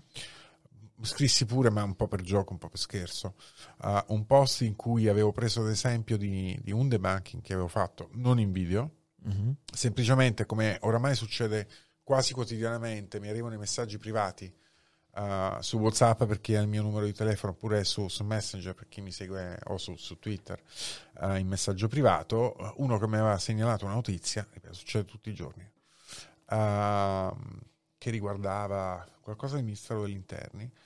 Uh, io dopo 30 secondi sapevo che quella notizia era falsa, Mhm. ma non perché conoscessi la materia, perché semplicemente so intanto da come, come si riconosce una notizia che ha probabilità abbastanza alte di essere falsa. E poi ho un- acquisito una discreta dimestichezza con certi siti, per cui so già quali sono le parole chiave da, cer- da utilizzare per cercarle. Un minuto dopo gli ho dato la risposta e gli ho dato le fonti che avevo trovato che mi dicevano che quella era falsa.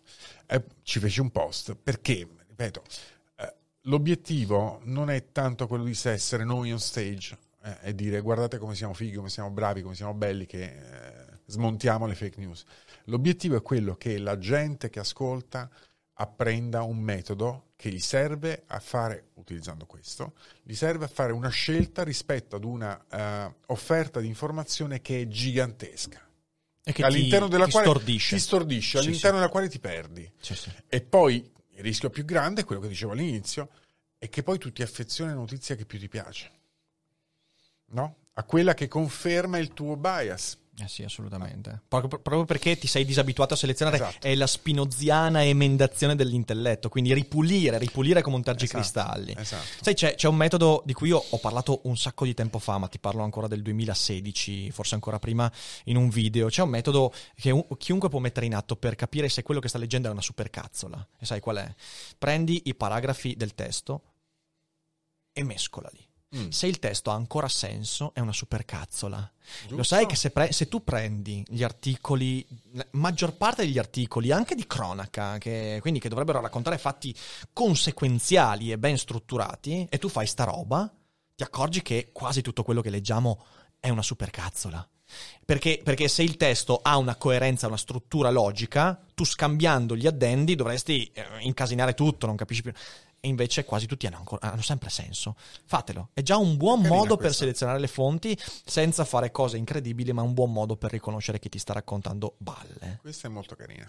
In conclusione di questa puntata, io voglio dirti una cosa. Voglio dirti che tu, fra le personalità che io ho conosciuto all'interno dell'ambiente di Liberi Oltre e via dicendo, sei quello che riesce a dialogare meglio con il disaccordo. Io ho fatto l'esempio, io ho fatto l'esempio di quando prima del referendum eh, di qualche settimana fa, eh, l'ho messo anche come fonte quando ho fatto il mio video, hai dialogato con quel ragazzo che invece Sì, era sì. Foresio. Sì. Ecco, io ti devo fare un complimento perché tu sei letteralmente stoico. Cioè tu quando discuti hai un atteggiamento di stoicismo che, ti, che si vede che qualsiasi cosa ti viene presentata di fronte, prima di qualsiasi reazione la valuti. È vero. E questa cosa è, io lo dico a tutti quelli che ci ascoltano, ci guardano, una cosa da imparare. Eh, E io cerco di farlo ogni giorno perché a me capita molto spesso di dialogare con persone che non sono in accordo e via dicendo. Differire la reazione.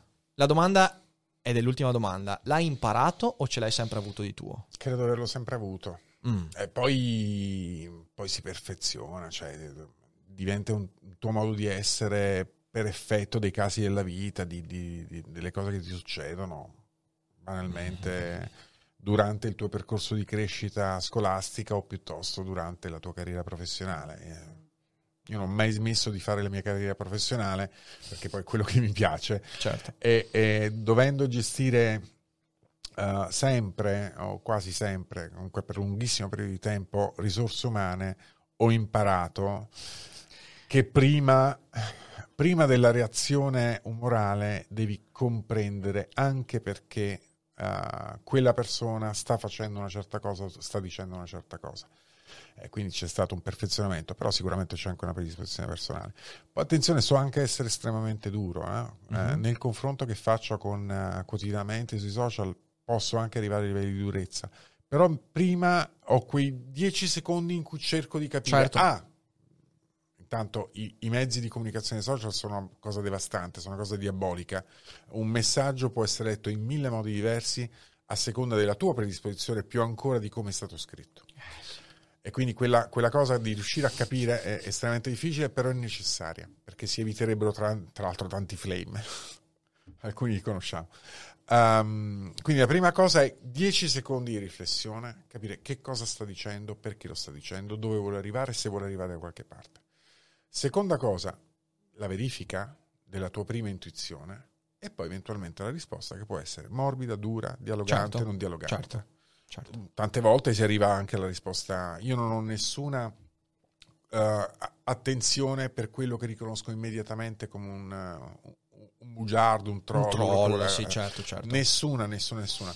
Eh, a volte do loro la possibilità prima di bannarli perché vogliono A che vengano umiliati, eh, B che leggano l'umiliazione, perché se io ti sto per bannare devi sapere perché lo sto facendo e ti devi sentire nel tuo piccolo merda.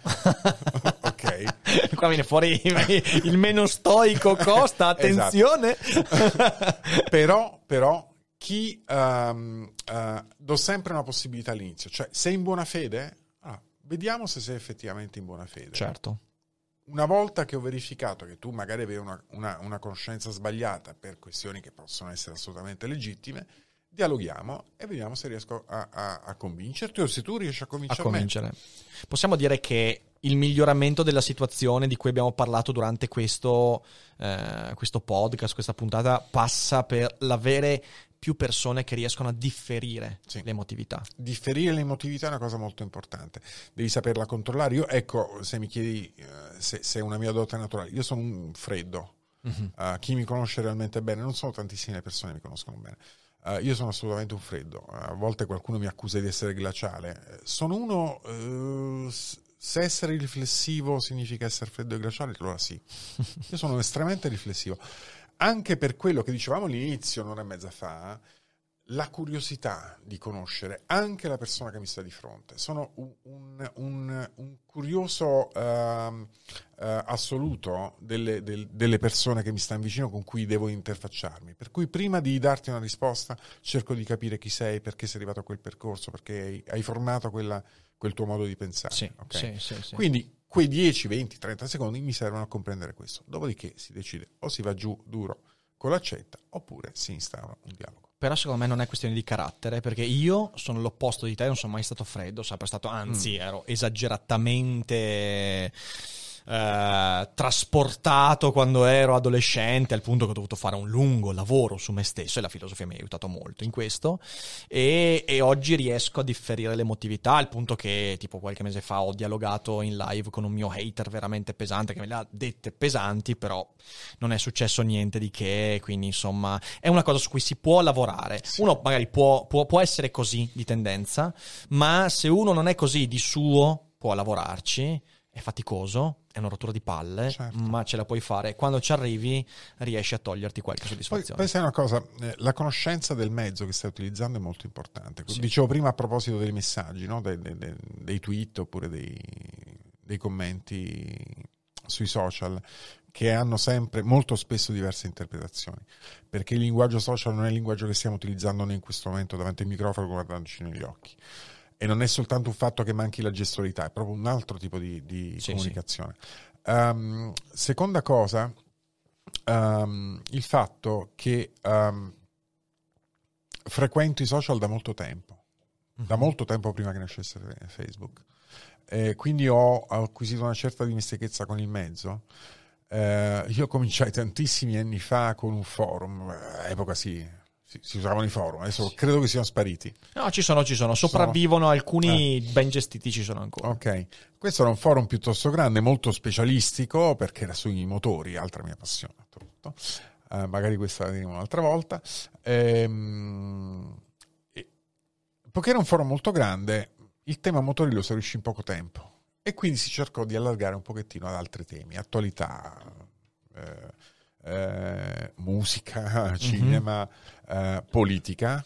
La politica la voglio introdurre io perché era un argomento, politica e religione erano due argomenti che non si potevano toccare per evitare il flame, che era sempre dietro l'angolo su questi temi molto su cui la gente ha una spiccata sensibilità. E io dissi a, a, a, a quelli che avevano organizzato il forum, che aveva avuto un enorme successo, uh, dissi no, mi assumo io la responsabilità, portiamo anche questi temi. Poi faccio io da moderatore, vediamo come funziona. La cosa funziona alla grande. Fantastico. La cosa funziona alla grande. Si riuscivano a portare avanti i temi, pur essendoci enorme, perché era un, un, estremamente vario come frequentazione. Uh, quindi il flame, l'accusa, l'offesa erano sempre dietro l'angolo. Però si riusciva a portare avanti. L'importante era che ci dovesse qualcuno dietro, non era soltanto io, mi scelsi una squadra di moderatori, uh, che appunto avesse quegli strumenti di carattere, eh, viene da dire quasi culturale, che consentivano loro di comprendere come bisognava approcciare anche quello che andava lì dentro e mandava a fare in culo tutti. Sì, sì, sì, sì. Ok. Quindi sì, ecco, adesso che mi viene in mente... Tipo grillo. Stato, tipo grillo, esatto, esatto. Quindi un po' ce l'ho e un po' l'ho sviluppata, ho imparato sì, a sì, farlo. Sì, sì, sì, sì, Bisogna allenarla comunque. Bisogna allenarla. Quindi anche se uno ce l'ha, non si sieda sugli allori, bisogna allenarla. Costa, guarda, è stata una chiacchierata fantastica, io ti ringrazio perché è una montagna di temi e io sono certo che non sarà l'ultima, l'ultima tua gita ai Cogito Studios, insomma, qua, qua, quando vuoi, quando vuoi. Io ti ringrazio tantissimo, ringrazio quelli che ci hanno seguito qui in live. Eh, ricordo soltanto una cosa che ehm, questa puntata è stata sponsorizzata da Storytel eh, che ha un bellissimo catalogo eh, fra audiolibri e podcast originali. In descrizione al video o in chat se seguite in live ogni tanto compare il link lo trovate sotto. E c'è anche il mio podcast originale a mente libera eh, che sono otto puntate di filosofia pratica eh, molto inerente alla quotidianità. Recuperatela e con il mio link personalizzato potete avere accesso al catalogo di Storytel 30 giorni gratuitamente quindi cogliete la possibilità e ascoltate il podcast e non solo. Di nuovo grazie mille grazie a, a Costantino, grazie come sempre a Fede, nostro regista. Se siete in live, mi raccomando non andatevene perché adesso leggiamo un po' la chat, per tutti gli altri condividete, diffondete, differite l'emotività. Mi raccomando però quando siete in cucina non fate disastri come Costa che mi ha raccontato cose incredibili delle sue esperienze in cucina, ma siate stoici, mi raccomando, coltivate voi stessi, abbiate cura di voi e non dimenticate che non è tutto ciò che pensa.